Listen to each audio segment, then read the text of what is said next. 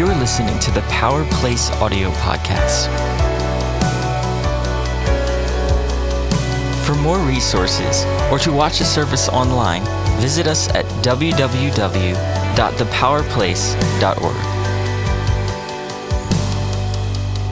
So good to be in God's house today. Anybody love Jesus? Yeah. He's an awesome God.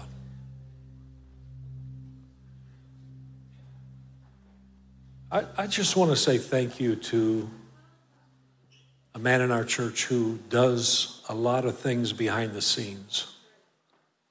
And you never see or hear about him much, but Mike DiVano is such a blessing to this house. Mike, would you stand?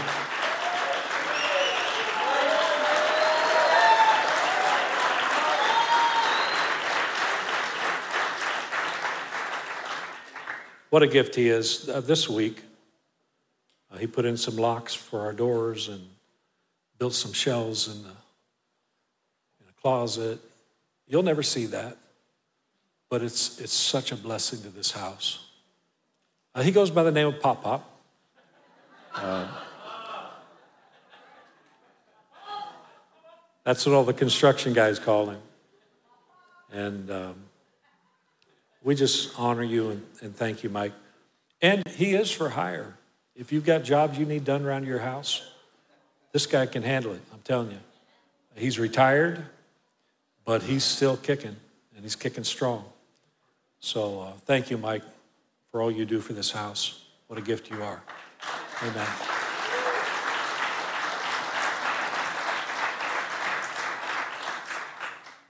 We have the privilege today uh, to hear from one of our missionaries. I told you a few weeks ago that we had missionaries all over the world, and and uh, Brett and Rebecca Zeiler are in Cambodia. I don't know how they do what they do, except by the grace of God. God has called them. God has placed his hand upon them. And we're so grateful to be a part, a small part of what you do as we fund and pray. And I want you to, to give a Power Place welcome to Brett Zeiler this morning as he comes to share his heart.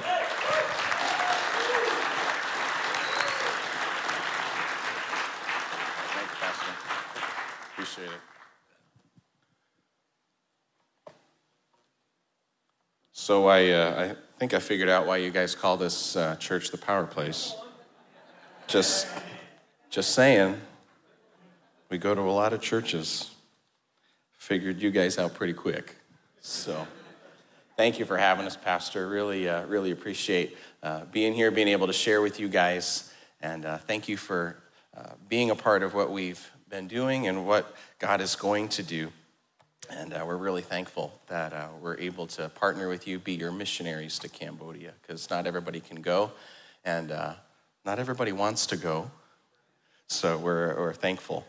Um, for those of you who don't know us, probably most of you, because this is the first time that uh, we've been here, I think you can bring up a picture of my family, because they're better looking than I am. If we could see them, I'll introduce them quickly. Hopefully we can get them up. And if not, we will do this Cambodia style, and I'll just keep talking, because we can do that too. We work in, in Cambodia. How it goes is, um, you know, I've been in services. You know, the Cambodian preacher's going. The power just goes out. He doesn't phase nothing. No, no blinking. Nothing. He just keeps preaching. There's no power. Power comes back on. You know, he keeps preaching. So we can do that. Hey, that's not my family. They're like family. Well, one of them's my family. That's that's Gabriel. Can we go to the picture of my family? That's that's not my family either. Um, you know, these, yeah, we're we're getting closer. Well, actually, we're not. We're going the other way. Oh, we, we got it? What? You're kidding, right? Really? Well, that's de- that's kind of depressing. All right, tell you what, we're going to do this Cambodia style then. I thought we were all set. We were like, okay, man, we're good. All right, why don't you just go back to that temple picture then? I'll just tell you about my family. And you'll just have to believe me when I say they're better looking than I am. And I got a prayer card with their picture. So you can take one of those on your way out. You can see them. Uh, we got four kiddos, me and my wife, Rebecca. We have Nadia, Josiah, Gabriel. And the newest missionary to Cambodia is Silas. So he is with us here today also. Uh, We were in Lancaster, Pennsylvania. Anybody know where Lancaster is? Not terribly far from where you guys are here too. We actually used to drive into Kennett Square once in a while so that we were familiar with this area. Uh, but I was a children's pastor in Lancaster for eight years at a church called New Life Church there, right off of Route thirty. Really loved being a kid's pastor. And I really share pretty openly, I had no plans on ever being a missionary. Okay? Like, God has different ways of speaking to different people and calling people to do what he's asking them to do.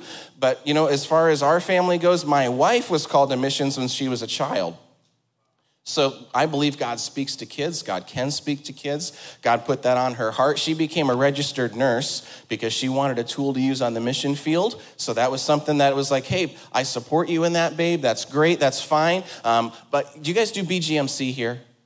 Okay, you don't. That's fine. B G M C is a is Boys and Girls Missionary. Ah, we're there. Now you can look at us, okay? I already introduced him, though, but you can you can look at my kids because they're funny. Um, B G M C is Boys and Girls Missionary Challenge. It's this program that we use just at our church to teach children about missions. So I'm like, okay, God, we have this awesome plan with our family. I love missions. I love missionaries. Okay, God, I am going to preach and teach missions to children. And I'm going to send Rebecca on missions trips.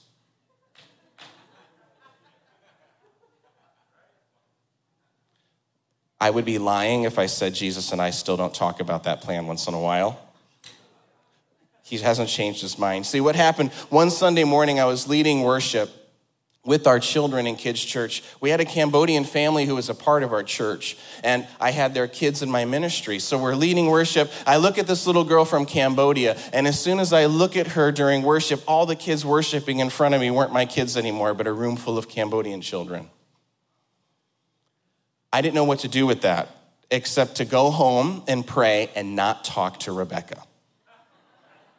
And that's what I did for as long as possible. It took me six weeks to get enough courage to talk to Rebecca about what was going on. And, you know, of course I did. I shared with her what happened. And her response is, you know, that's a call to the mission field, right? I'm like, babe, we're going to pray about this. Okay? Not that I hadn't been like praying every second of my life for six weeks. We prayed, we fasted. God really confirmed to us, yeah, this is a missionary call. So we went. That's what we did. We left New Life. We left a kids pastor position. And we went overseas to Cambodia. And since you got this, we can probably zoom forward to the next slide, which will show you where it is. Because if you're like me, in your mid-thirties, you are terrible at geography. Because I figured it out. If you went to public school, I don't know why, they stopped teaching geography. I literally don't know where anything is. So here we go. Southeast Asia, next to Laos and Thailand and Vietnam, that star in the middle, Phnom Penh. That's where we were hanging out for two years. Cambodia is known for two things, okay? The first thing is this next slide, which you already saw, which is Angkor Wat. This is this ancient temple. It's kind of the one and only tourist site that's there in Cambodia. People come in, check this out. It's a Buddhist temple right now. There's some monks down there. People check this place out, you know, see it, and then they usually go back to Thailand where they're vacationing. But that's their one thing. The second thing that people People often know or remember, those who are a little bit older than me, would remember that in the late seventies, seventy-five to seventy-nine, okay, Cambodia was ruled by a communist regime called the Khmer Rouge. Pol Pot was the leader of that group, and during four years, they killed a third of their own people. I mean, think about that. That's insane. Okay, and it wasn't just a third. When you think about what they actually did, Pol Pot had a very specific agenda. His agenda was to get power and stay in power and then to eliminate all threat to his power. And the way he did that was by saying, we are going to kill every educated person we can find because educated people are more likely to cause a, a you know, an attack on my leadership. So every teacher, every doctor, every nurse, anybody who wore a pair of these, because if you wear these, you can probably do what? Read. Your death sentence is, she wore glasses. Literally, this was a death sentence in Cambodia in the late seventies. And they were very effective. That country was set back decades. Okay, they are still a recovering country from a four-year communist regime forty years ago. Okay, they're working hard. The Cambodian people are some of the most resilient people you have ever met, but they are working very hard to come back from something that was absolutely devastating to their countries. Let's go to the next slide. I'll tell you a little bit about what we're dealing with. ninety-four percent Buddhist, three point five percent Muslim, one point five percent Christian. So we are primarily looking at, at ministering in the Buddhist world. I don't want to talk too much about Buddhism to you to say, you know, hey, I've taken college courses. We've lived in the Buddhist world. We've been around Buddhist people. We can boil Buddhism down to one word. The word is fear. Everything you do as a Buddhist is because of fear. Okay, the next slide will show you exactly what I'm talking about. This is an offering late. That is the biggest offering slide I've ever gotten. That is like massive. I feel like we're in the movie theater here. Usually I'm like, you probably can't see it too good. I'm like, no, you can see. That's like the full-size pig in the center that is actually life-size, okay? This is a fully roasted pig. There's all these fruits and vegetables and beer and soda and all these things laid out on the sidewalk. Now, this is a very rich man, okay? Most people in Cambodia are very poor. But this is an offering laid out for the spirits. That's not for people, okay? This is for the spirits. What this is, this is a wide open invitation calling any spirits in the area or in the region to come into my home, come into my life, come into my family, come into my business. I want you to be a part of my life. I want you to protect me against evil spirits that would want to harm me or hurt me. And by the way, if they don't do this, those good spirits will become evil spirits that will want to hurt them too. Okay, most Cambodian people have a something that you would look at and say, oh, that's a nice birdhouse. It's not a birdhouse, it's a spirit house. And they switch out every couple of days, whatever is in there, a can of, a can of beer, a bowl of rice, a piece of fruit. Again, this wide open invitation to the spirits to come and be a part of their life and protect them. Let me tell you, there's only two spirits in this world. Two. Okay? There's the spirit of the one true God, and there's the spirit of the enemy. I want you to imagine what your life, what your mind, what your heart would feel like if every single day you literally gave an open invitation to the demonic. Go to the next slide. This is a picture of idols, an idol seller here. This is inside of a Buddhist temple. You're not supposed to take pictures. I did. Okay? Again, this searching. What are we? We need powerful spirits on our side to help us. Let me tell you, we got some good news for Cambodian people who are looking for powerful spirits to be on their side. Okay, we sang about it today, right? About darkness is going to tremble, all those things, right? When you have the Holy Spirit living inside of you, you don't have to be afraid of any other spirit that is out there. That is incredibly good news to the Cambodian people. We are excited to be able to share that with them, that we can say, look, you don't have to be afraid. You don't have to do these things. You can have the spirit of the one true God. And let me tell you, um, everything that we do in Christianity isn't based out of fear. It's based out of love. Okay? Everything is based out of love. In Romans twelve nine, it says this, don't just pretend to love others. Really love them. Don't just pretend to love others. Really love them, okay? And time and time again, we find in Cambodia, um, Cambodian people who are drawn to Jesus are drawn because Christian people reach out in love. Because there is no love in Buddhism. It's a missing element. In fact, the real Buddha, Gautama Buddha, was a real man who lived before Jesus. He walked away from his wife and child, abandoned them, and that is taught as a virtue. Look what he did. He was able to detach. He was able to walk away and abandon love. That's hard to do, but that is powerful. That is a good thing. We were made to love. Okay, so when you start reaching out, I'm not talking about Cambodia anymore.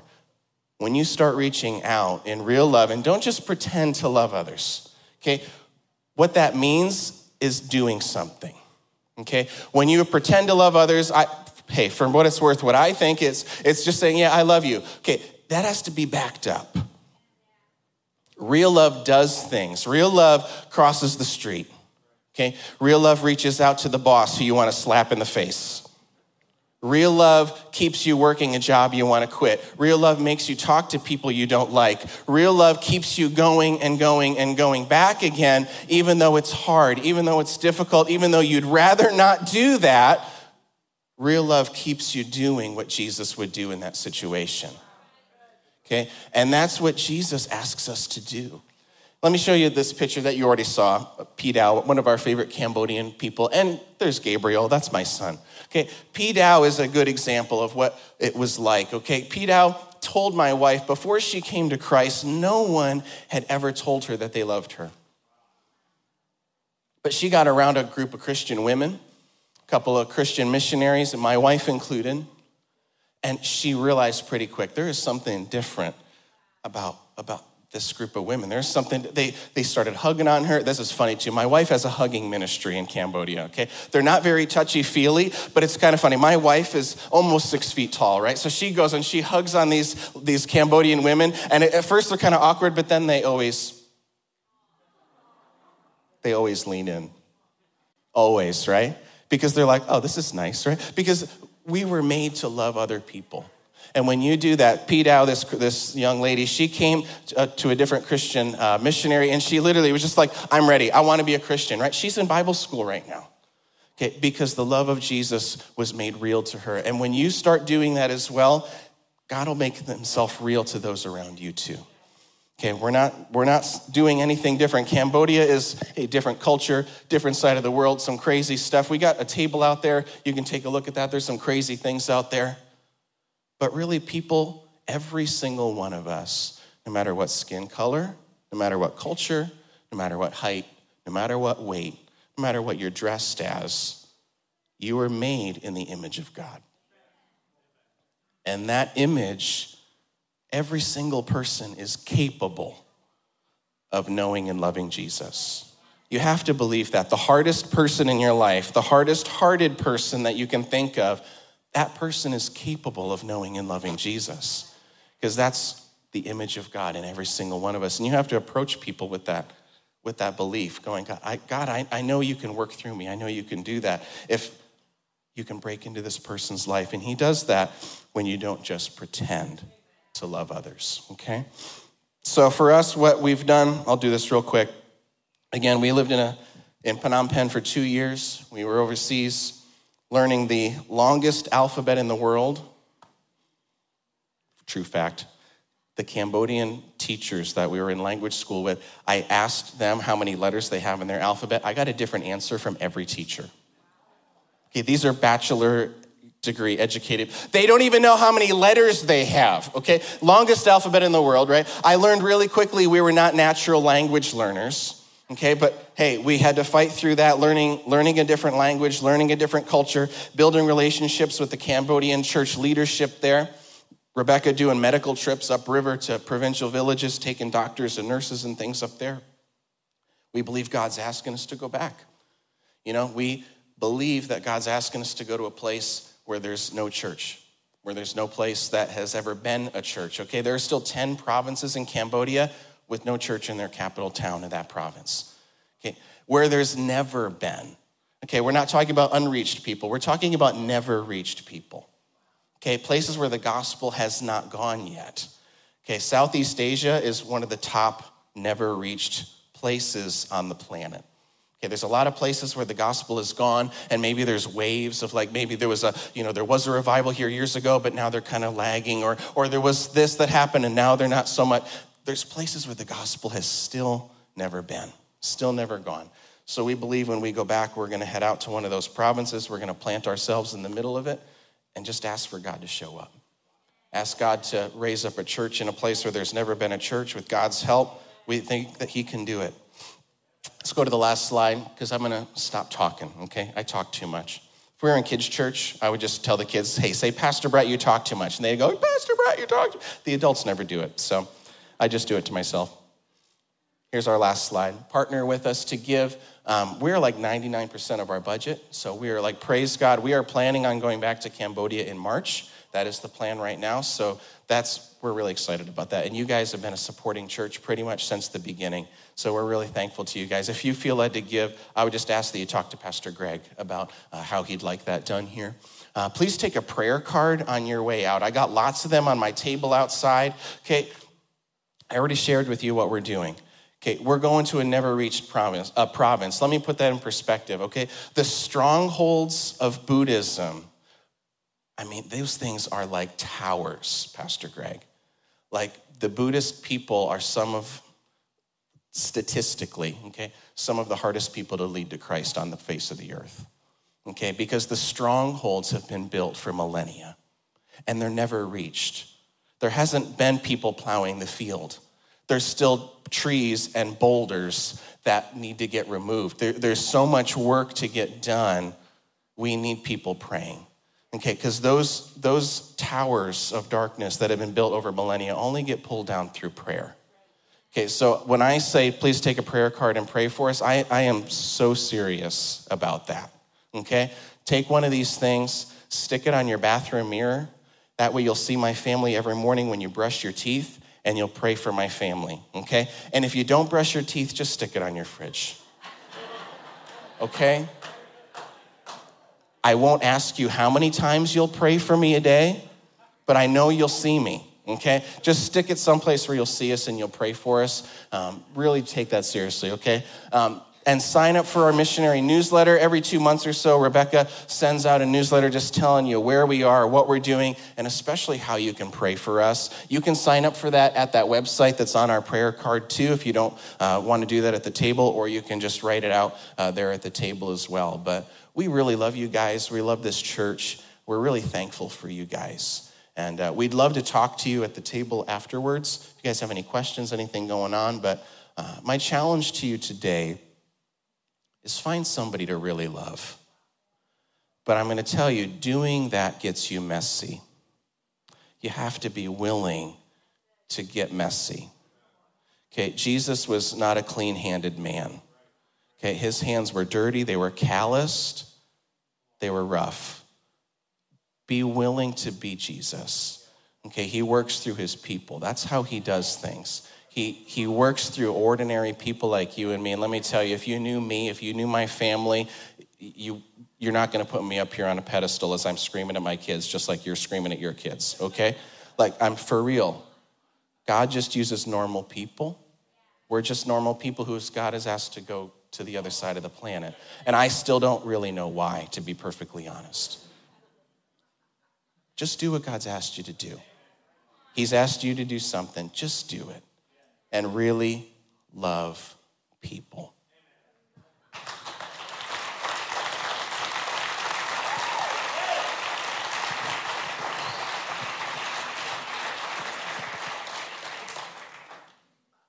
Thank you, Brett. Um, we're proud to be a part of what you do. Um, every dime that you give to this church, you give through this church. You don't give to the Power Place, you give through the Power Place. And it goes to ministries like this. Um, we're gonna we're gonna give today. And many of you will want to give to the Zeiler ministry as they head back to Cambodia. And to do that, would you mark your giving missions? If you're watching online, you can mark missions, give online, you can give in the boxes here today, cash or check. Um, and we're going to give them a, a blessing. I, I pray that we bless their socks off today. Okay? You can do that. You're good at it. You're a generous church. And let's do that today. If I could encourage you to sign up for the email newsletter. When when Brett wrote to me and said, do you have an opening in, on any of these days? In my mind, I said, I don't care if you come, but I want your wife to come because she writes the newsletters, and she is amazing. Um, Rebecca opens not just a peephole, but she opens a sliding glass door into their lives. And it's mind-boggling. And, and you will get an appreciation for missions like you've never gotten in your life.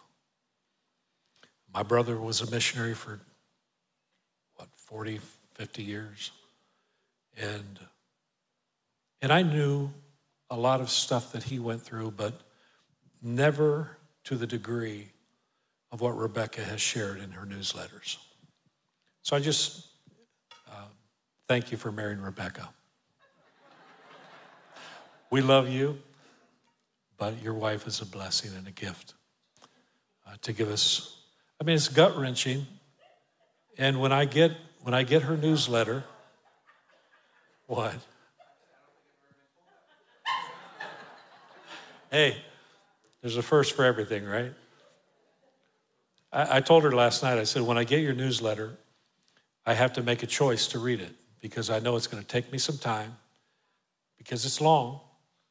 But it's also, I know that I'm going to have to deal with some emotions as I read through her life and his life and their children's life and how God is working in and through them.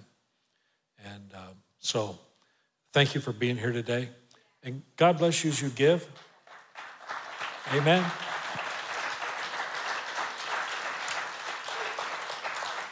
So stop by their table today, pick up a card, and uh, sign up for the newsletter and give today in this service, okay?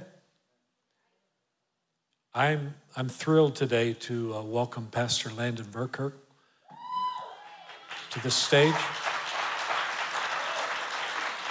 He's coming to share the Word of God with us.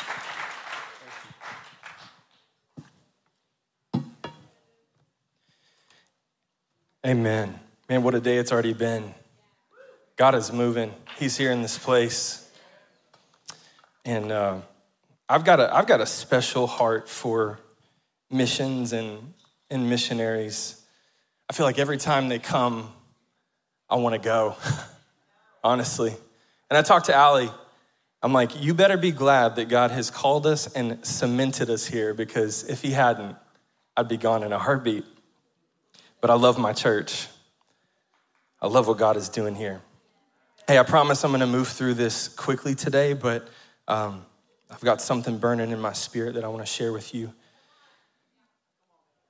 Before we do that, I just got a couple things I got to talk through with you. If you are new here this morning, welcome to the Power Place. Can we give it up for our guests today?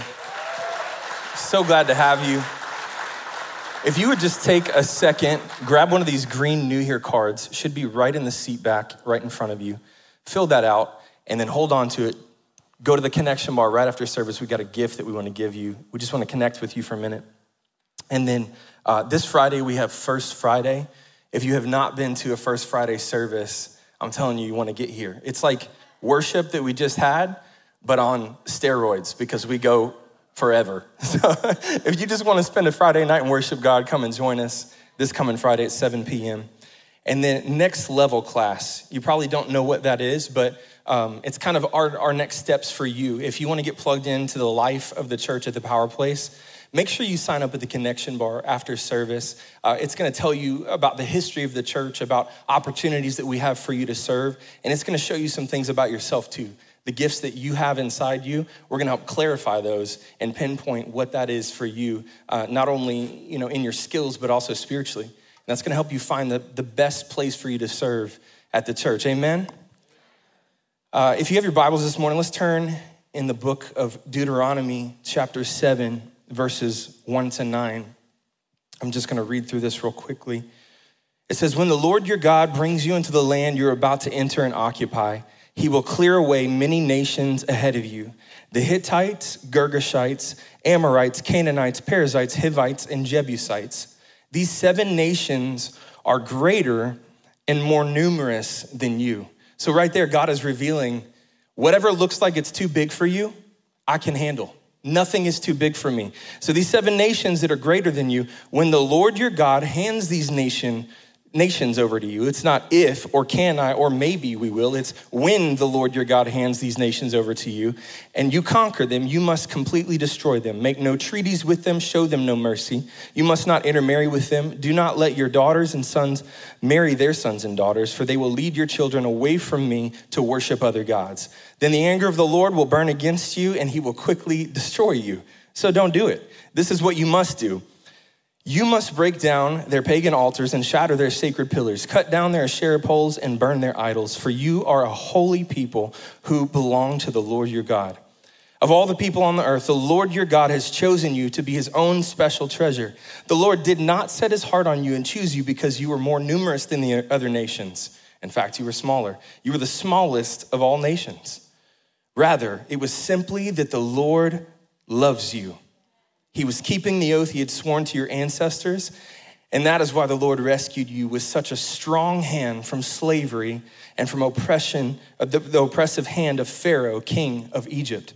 Understand, therefore, the Lord your God is indeed God. He is the faithful God who will keep his covenant for a thousand generations and lavishes his unfailing love on those who love him and obey his commands. So just so you understand this, this is Moses. This is Moses speaking to this next generation, this next generation that's about to take the promised land, that's about to step into the promised land that the Lord had promised generations before.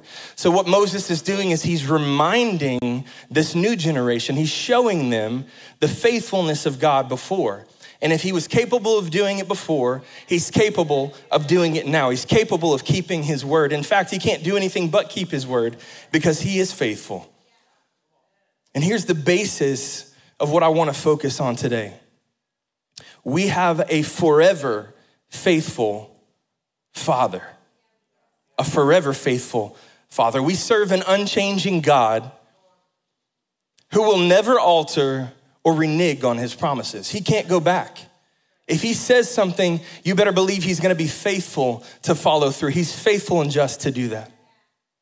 In other words, he won't stop being who he is. He can't stop being who he is. Our Father, who is a faithful Father, won't stop being faithful. And a lot of us in here, we, we come in here with trust issues based on our past experiences, based on our families. We have a hard time trusting, because we've seen people fail us over and over again. But let me tell you, my God is not just your mother or, or your earthly father. He's not your cousin. He's not your aunt. He's not your uncle. He's the heavenly Father who is faithful to do exceedingly abundantly more than you could ever ask or imagine. He's a faithful God and he will keep his promises. He won't stop. In Second Timothy two, eleven to thirteen, it says, you can trust these words. If we were joined with him in his death, then we are joined with him in his life. If we are joined with him in his sufferings, then we will reign together with him in his triumph. But if we disregard him, he will also disregard us. But even if we are faithless, here it is, even if we're faithless, he will still be full of faith, for he never wavers in his faithfulness to us. We have a faithful Father. And here's the thing about our faith is we have to build our faith in his faithfulness. Well, how do we do that? Romans ten seventeen says this, so then faith comes by hearing and hearing by the word of God. Okay, so, so I have to dig into his word. I have to tune my ear into his voice. I have to come and listen to the word of God being preached in a congregation, assembling together so that we can hear the word of God come forth. Let it plant deep into our spirits. Look at the faithfulness of God, see what he's done in other people's lives, and then experience the faithfulness that he has in our own. And guess what? Your faith is gonna begin to grow when you begin to see the things that God has done before. When he does what he says he would do, our faith rises. When we when we begin to experience this, that's why there's so much power in testimony. When you see, when you share what God has done in your life, I guarantee you, another person listening is gonna be filled with faith because they're saying, hey, if he did it for you, he can do it for me. If he did it for you, he can do it for me. He's faithful, amen? And you can see his faithfulness all throughout the Bible. It's everywhere. In fact, if I were to list them all, I'd probably spend the rest of our time that we have together. But uh, there's a few of them that stick out to me. He was faithful to Noah and his family to save them from the flood when they were obedient in building the ark. He was faithful in not letting a hair get singed on Shadrach, Meshach, and Abednego's heads because they refused to bow down to the idol. He was faithful in not letting Daniel be eaten by the lions in the den because he refused to stop praying. He was faithful to pick Peter up to walk on water again when he began to sink down. He was faithful to deliver the Israelites out of Egypt because of Moses' obedience. He was faithful to bring rain in Samaria in the midst of a famine and a drought because of Elijah's obedience to him. He is a faithful father and he won't stop. In fact, I want to share a, a story of faithfulness of, of my father. Uh, just recently, I had this experience, and uh, it may seem trivial to some, but I promise you, it was big to me. Because when God cares about the small things in your life, to me, that speaks volumes about who our Father is. Our, our big, great God, the creator of the heavens and the earth, the one who formed you from dust, when he cares about your personal little situations, that shows how big the love of our Father is. And so um, what I did is, is I'd been saving up some money, and for Christmas, I got some extra cash, and I had saved up just enough to get this camera that I'd been wanting. And it's a pretty expensive camera, incredible camera. I did tons of research. Most of you who know me know that I love to research. I love YouTube University, as we call it.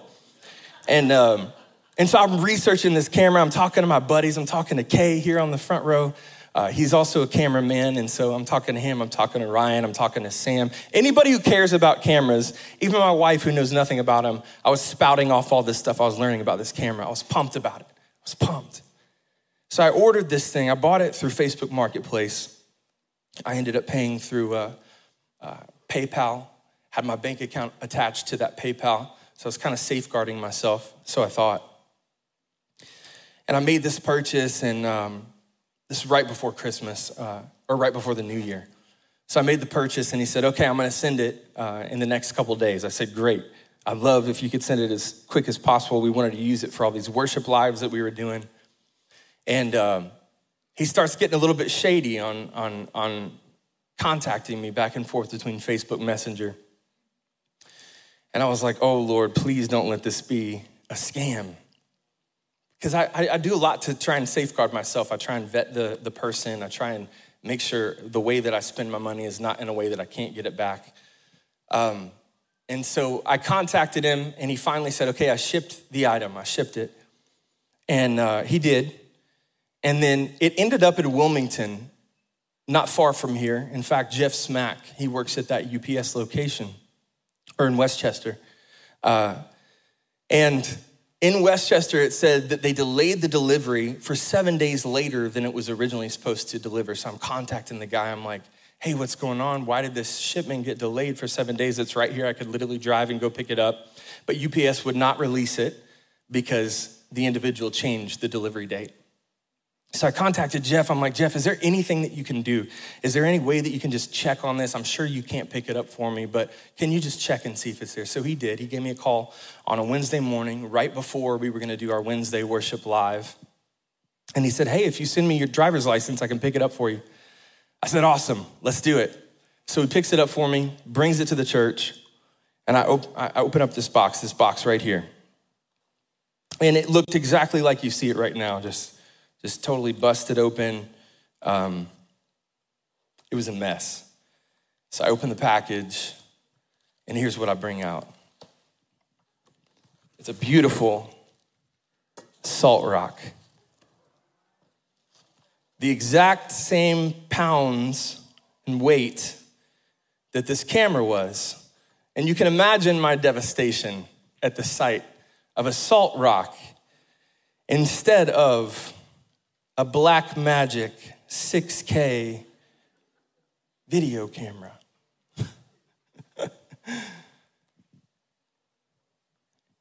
And so I was like, I'm done. There's there's no way I'm gonna get my money back in this. So I pursued contacting PayPal and uh, submitted a claim. A couple days later, I heard back from him, your claim has been denied. And uh, if you know PayPal, they're they're pretty big, uh, very hard to get a hold of their customer service. So uh, when you're a little man to them, it doesn't matter. They deny you and you're done. Um, thankfully, I called my bank and uh, I let each of them know I was talking to the other. And uh, a couple days later, I got an email from PayPal again. They said, hey, we were just contacted by your bank and they requested that we send your money back into your bank account. And in an instant, the money was back in my account. And I can't tell you the joy that was in my spirit. I'm telling you, I went down my phone list of all my favorites. I was calling everybody. I didn't care who they were. I didn't care if I hadn't talked to them in twenty years. I said, dude, guess what? I got my money back. And they're like, that's great. What, what'd you get your money back for? So I told them the story. Uh, but it's a little thing. It's trivial to some. But it meant the world to me that my father would care enough to use my bank to get my money back from PayPal from this crook who stole it from me. And here's the cool thing. Here's the kicker. Because this guy was new in Facebook Marketplace, they were holding his funds from delivery because he hadn't established any credit with them.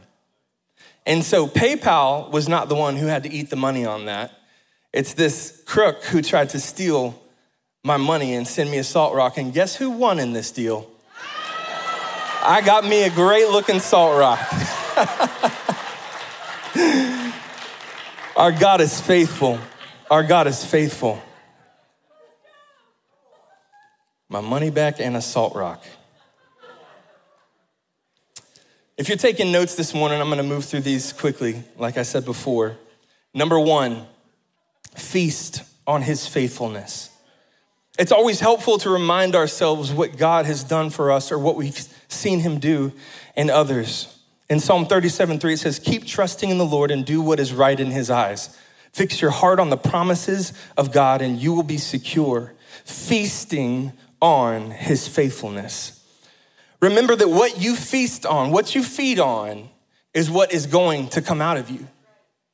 So if you're spending your time If we're spending our time perusing Facebook and looking for conversations to jump in on and, and pick a fight, state our opinion, let me just say this. Let me just say this. When it comes to social media, you will never change someone's mind by arguing on their Facebook feed, on their Instagram feed. You won't change their mind. In fact, what you'll do is you'll begin to deter people away from you because you're starting an argument. They don't want to have an argument with you. If they're going to share their opinion, they don't want to sit there and fight it out. Here's the crazy thing. If you sat down face to face with this individual and had a cup of coffee, you probably would never talk to them the way that you are on social media because you got something to hide behind. You're wearing a mask. And it's scientifically proven that these doctors We'll, we'll take these conversations, they'll grab the individual, sit them down in a room, and they'll begin to find common ground much quicker than they will on this, this topic that's beginning to divide them. And this divide is becoming greater and greater in society, and I believe I would attribute it to partly social media and what we're allowing it to do to us because it's controlling us. Social media is beginning to take over, and the only social media that we need is the, is the interaction that we have with our Father. When the word of God becomes more important than figuring out who's got uh, something something that you can jump in on the conversation on, on on social media, when that becomes your priority, your life will begin to change. And guess what? You're going to affect people by your love because you're becoming like the Father. It says they'll know who you are. They'll know we're Christians by our love, just like Brett was talking about this morning. Choose to love someone. It's not gonna do anything for you when you're feasting on an Instagram feed. I can tell you one thing, I would much rather feast on his faithfulness than feed on your Instagram feed. That's my heart, is to feast on the faithfulness of God. And when we begin to do that, we're gonna, be, we're gonna begin to see lives being changed because what I feed will succeed. Elijah in First Kings eighteen heard the sound of rain before it even came. And he believed it would be done because of what the Lord spoke to his spirit. and he trusted the Lord. He had been feasting on God's faithfulness, even though it defied the very situation he was in. Even though it defied what he saw, he knew what the Lord spoke to him because he had been feasting on his faithfulness. And when God speaks a word, he doesn't speak to our flesh. He speaks to our spirit. And what God speaks in your spirit has to outweigh what you feel in your flesh. Because faith is not a feeling. It's not an emotional high. Faith is trusting that God is going to do what he said he would do. So feast on his faithfulness. Number two, Ashley talked about this this morning. Rest in his faithfulness. Rest in his faithfulness. It's like a big Thanksgiving meal. Or, or or Christmas meal, or Sunday afternoon. I don't know what kind of lunches you do. I grew up where my mom would, would stick a roast and potatoes and carrots in a crock pot. And every Sunday we'd come home and we would feast on roast. And every time, if you filled up on that roast, what's the first thing you want to go do afterwards? You want to go lay down and take a big old long nap. And this is it. When you feast on his faithfulness, you can rest in his faithfulness. In Psalm one nineteen, ninety, your faithfulness continues through all generations. We can rest in that. In First Kings eight fifty-six, blessed be the Lord who has given rest to his people Israel according to all that he promised. Not one word has failed of all his good promise, which he promised through Moses, his servant. Not one word has failed. So if God calls you to something, if he calls you to something, he'll see you through it. If he calls you to it, he'll see you through it. Allie and I have seen his faithfulness over and over throughout the year. This is just a small story. We've seen his faithfulness over and over. I wasn't going to share this, but I'll never forget the day that we found out that Anchor officially had Down syndrome. We knew something was wrong. Uh, the doctors didn't even know it was wrong. They knew he had low tone. They knew there was something going on. We went to multiple doctor's visits. Finally, we got his blood work done. This is after three months. And uh, he had a really hard time feeding because uh, he couldn't, he, his suction wasn't strong enough because of his low tone. So he would spill everywhere. Honestly, it was quite a nightmare feeding Anchor. It was, it was a real struggle, but God is faithful. And I remember uh, when we found out, we were on our way to a vacation, a little mini getaway up in, uh, uh, in New York, upstate New York, Warrington, if you've ever heard of it.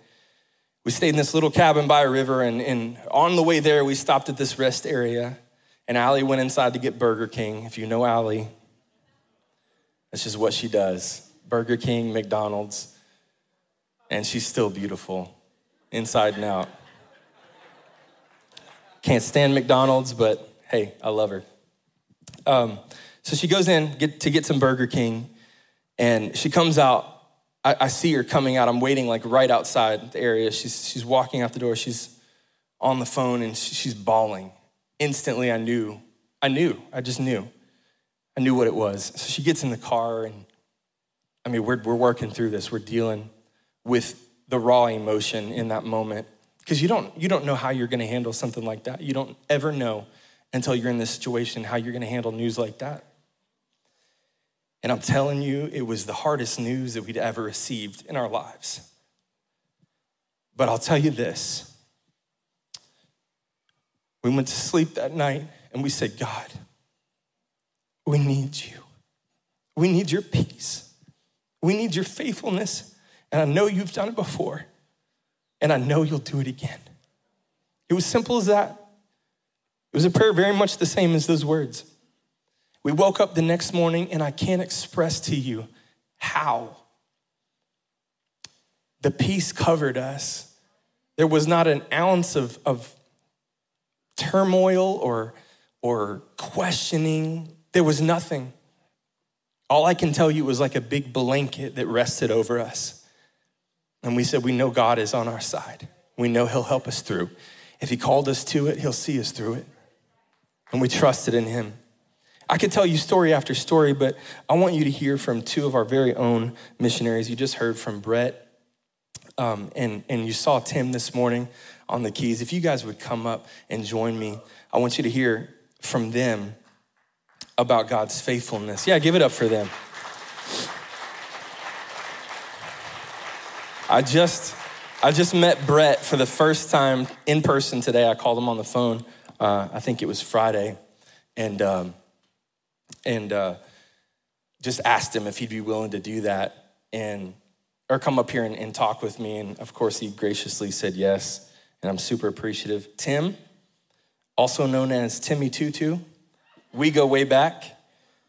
Love this man right here. He is uh, he's the man. That's our that's a little inside joke for us. Don't call him Timmy Tutu. That's just for me. But I love this dude. But I told you before, I have a heart for missions. I love missions, and I I believe that, that God has placed a special calling on, on these individuals who are modern day uh, Isaiahs that, that said, "Here I am, Lord, send me." And so I want you to hear from them as they have been obedient and stepping into what God has called them to. How have you seen God's faithfulness, and how are you able to rest in that? Can you just share for a couple minutes um, what that is? Here, you can take this. Got it. Thanks, man. Yeah, um, I think my my thoughts on that uh, is that you. The part of the problem is you don't see the faithfulness of God until you're in a situation you never possibly want to be in at all. Right? That that's part of the problem. Um, and I think what's difficult is that we have to be willing to trust Jesus enough to be in that place. Okay? Because, you know, our natural reaction is to just say, God, you know, these are my gifts, these are my abilities, this is what I'm comfortable with. And I'm I'm gonna just, I'm, I'm working this bubble. This is what I'm doing. I feel good with that. There's no faith in the bubble because you're just doing what you feel naturally good at. And faith doesn't show up until you're at a place of like, I'm I'm beyond myself. I'm beyond my ability. I can't do this without you. That's when faith starts, yeah. Right? So you have to get to like your story, even just saying, God, you know, we're in this position. We don't know what to do. This is bigger than we are. This is harder than we are. So, you know, seeing the faithfulness of God automatically means I'm where I don't want to be. You know, I'm doing something I don't want. I'm do, I'm struggling with something. I'm in a place of struggle. I'm in a place of fear. I'm in a place of worry. I'm in a place of frustration, right? Um, so, I mean, for us, I mean, just, just the whole experience of being in Cambodia, you know, third world country. Um, there's been a lot of different struggles, but I, I can say, you know, God has really shown up. God has been faithful. Um, shared with Pastor last night real quick. Um, you know, Cambodia is ranked with World Health Organization, something along the lines of like one hundred eighty-two out of one hundred ninety-four countries, like for healthcare. So like we're pretty down there as far as like what you can do, what you can get, what's available, and, you know, just kind of overall care quality. So my wife is a registered nurse, okay? And you're like, oh, that's great. It's great, but the problem is she knows too much. Okay, so we get in a situation um, with Gabriel two different times where he got really sick. Okay, Gabriel was uh, a newborn when we went overseas. He was still still nursing, you know, so he was a little guy. And uh, I remember uh, the one time he got really, really sick. In fact, he got the croup while we were over there, um, which normally you get the croup here in the wintertime, right? You rush the kid outside in the cold air and, you know, the airway opens up, you're good. The problem is it's one hundred four degrees outside. Okay, um, so seeing the faithfulness of God, going, okay, God, how? I mean, we we're getting worried. His airway was closing. Like he's starting. My wife is analyzing. She's listening to him. Like she's like, Brett, he's pulling. You know, he's pulling. The, these muscles aren't supposed to be pulling. When the muscles start pulling here, you take the kid to the E R. That's what you do. Like what? What do we? You know, we started praying. Um, she's like, Brett, you need to go get a, a cool mist humidifier. You know, we need to get the air conditioner on. And then looking back at this, you know, we saw. Two months earlier, our landlord had replaced the air conditioner in our bedroom. So we had a brand new air conditioner. We turned that thing on. We blasted it as cold as we could get. I, I start driving around Phnom Penh like a crazy person, going to every pharmacy I can get to. It's a cool mist humidifier. Now, we would say, I mean, we're in Southeast Asia and crazy heat. Like, it's, like what are we, you're not, you're never going to find that. I'm going, Rebecca, these don't exist. You know, um, I went to like four different places, can't find it. She's calling me. She's going, Brett, come home. We have to take him to the hospital. That's not a good thing where I'm not going to share experiences we've had at the hospital, but you don't want to take him to the hospital. So um, stopped at this last little place, um, uh, actually the grocery store, because I'm thinking, I, just in my head, I'm going, they have an aisle of the most weird stuff you've ever seen. So I'm just gonna go try this. I'll just stop real quick. I'm driving by, I run in, and they have a bright pink I Dream of Jeannie lamp shaped Cool Mist humidifier. And I'm like, God, like, and I just, I felt it, you know, the Holy Spirit speaking at that moment, like the, he's, I'm faithful, you know, I'm I'm here. I grabbed that thing, rushed home. We turned it on. Brecca's putting like putting some oils in there, some essential oils. We blast it right in Gabriel's face. And by that time, the air conditioner had really kicked in. And like within fifteen minutes of that Cool Mist humidifier, she's like, like Brett, his airways opened. Like, so it was like just one of these, you could just feel God going. But let me tell you, like, no mama wants to be in a third world country with basically no health care with their infant's airway closing. You don't want to be there at all. But the, the thing is, part of the call of what God's asked us to do, or what God's asked all of us to do, is, you know, and think of it in terms of a poker game, right? Like, you got to push all the chips in. Like, we're banking everything on his faithfulness. Like, if he falls through, we're we're toast, we're done. Like, you have to be willing to do that. And I think so few of us are willing to. And I'm not saying that like, oh yeah, we're these superstars or something. I'm just saying, I've just chosen to say yes to what God's asked us to do. And he's asked everybody to do that. It's just a different context of like, what's that context mean for you? Like, push the chips in. You can bank on his faithfulness. He, he'll show up, but I'm telling you, it's not gonna be until you're at a point where you're going, God, I'm drowning here. If you don't show up, I'm toast, I'm dead. That's when he shows up, and he will. He does. Thank you.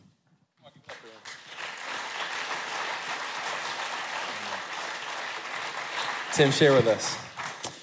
Yeah, so it's just really cool to be here with Brett and Rebecca.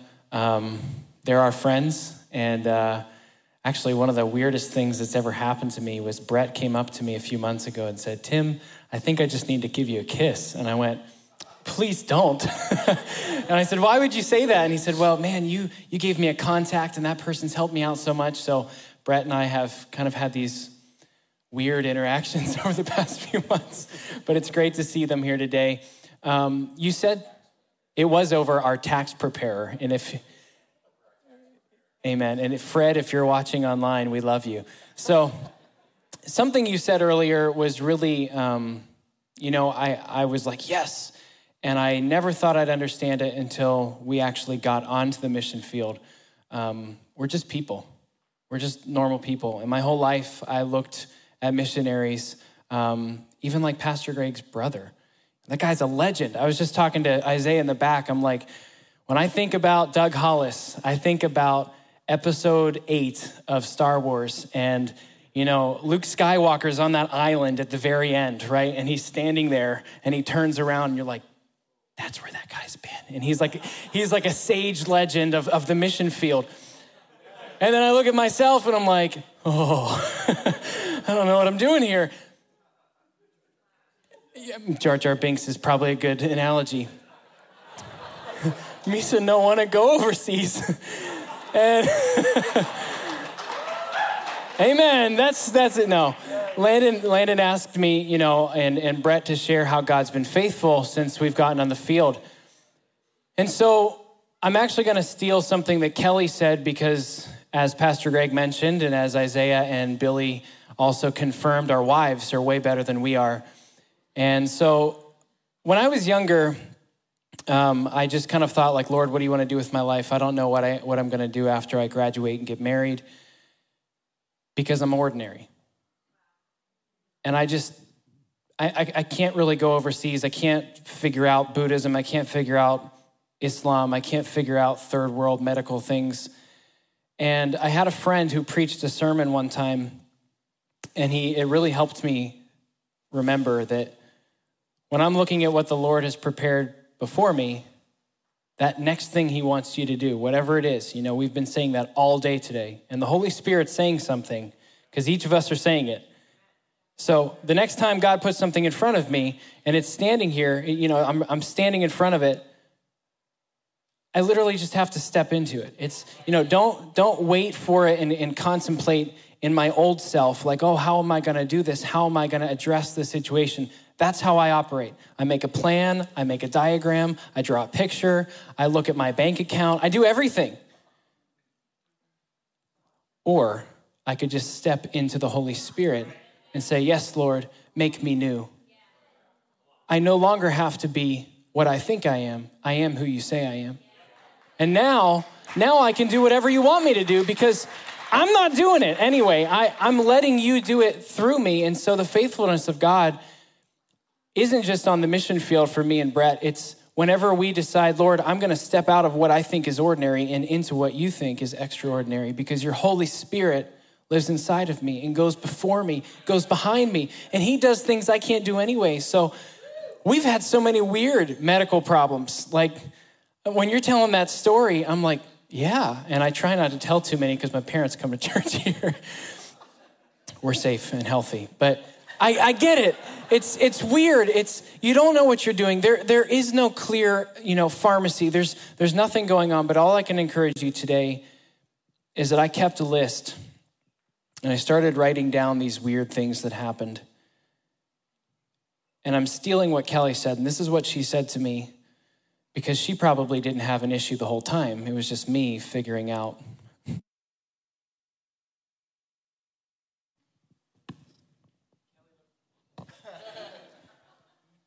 Check. Kelly looked at me and she said, every time I stand before what the Lord has for me, or every time I go outside, or every time I meet with somebody, I pray in the Spirit. I pray in the Spirit because I have to. I pray in the Spirit because I want him to lead me. I pray in the Spirit because I want to take that step. I pray in the Spirit. And then I started looking at this list that I had made, and everything that the devil tried to put against us didn't work. That didn't work. That didn't work. That didn't work. That didn't work. So now I, it doesn't matter if I think I can do it or not, because it's not going to work. What he has planned against me is not going to work, but what God has planned is going to work because he's faithful. He's not going to stop.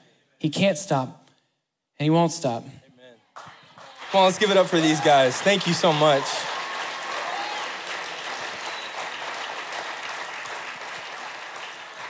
God is faithful.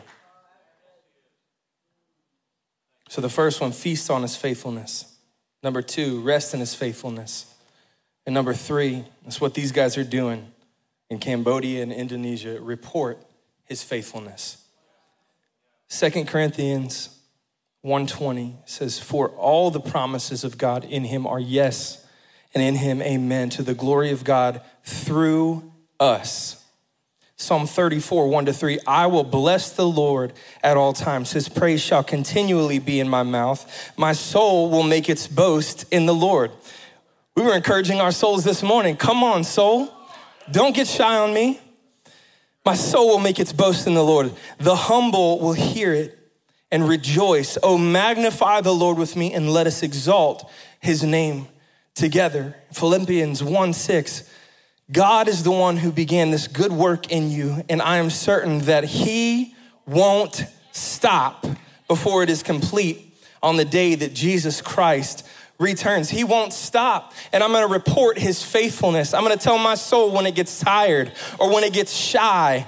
I'm telling you, I was the shyest kid in the world. I would hide behind my parents' legs because I was nervous to talk to people. I was nervous to face people. If you would have asked me twenty years ago, if I would be standing on stage, leading people in worship, talking to them about Jesus uh, in a sermon, I would say, you're crazy. But when, when God calls you to something, he'll see you through it. And you have to begin to, to tell your soul, come on, it's not time to be shy. It's time to tell of the good news of Jesus Christ. It's time to tell the world of his faithfulness, of his love, of his grace, of his mercy. He's got something for you. He's got a plan for you. And I'm not going to stop sharing until my dying day. We serve a king. He is, he's truly indescribable. There's a story of a young man named Armand. In the country of Armenia in nineteen eighty-eight, Samuel and Danielle sent their young son, Armand, off to school. Samuel squatted before his son and looked him in the eye. Have a good day at school, and remember, no matter what, I'll always be there for you. They hugged and the boy ran off to school.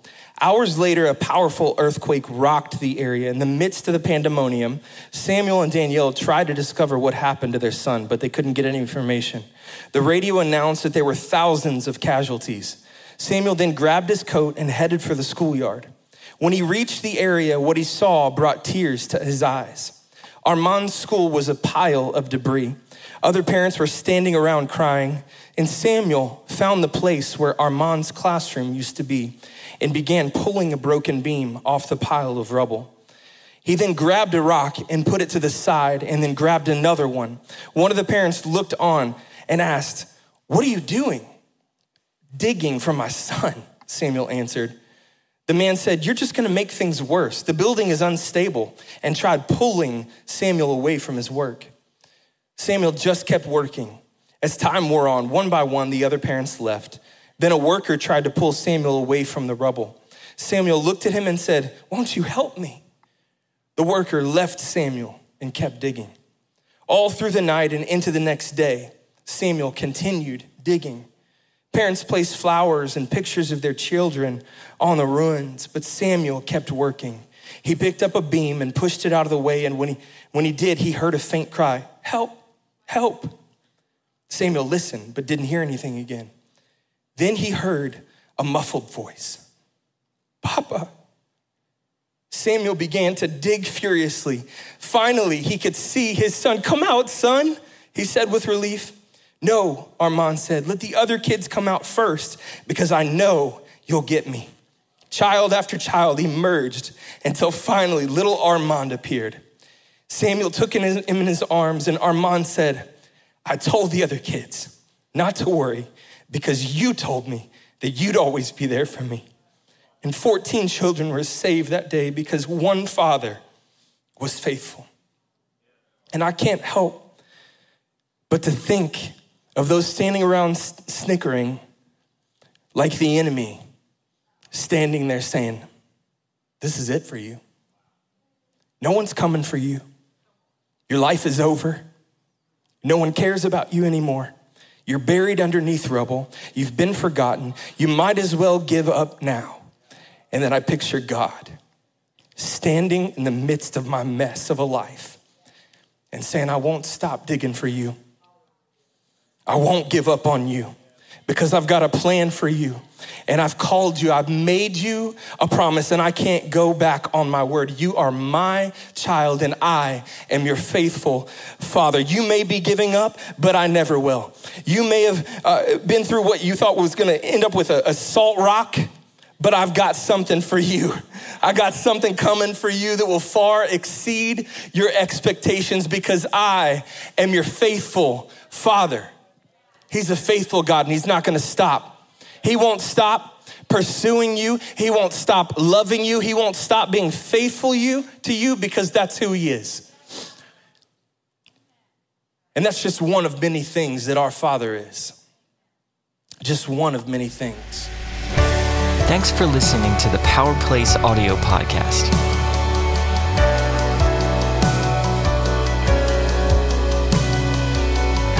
For more resources or to watch a service online, visit us at w w w dot the power place dot org.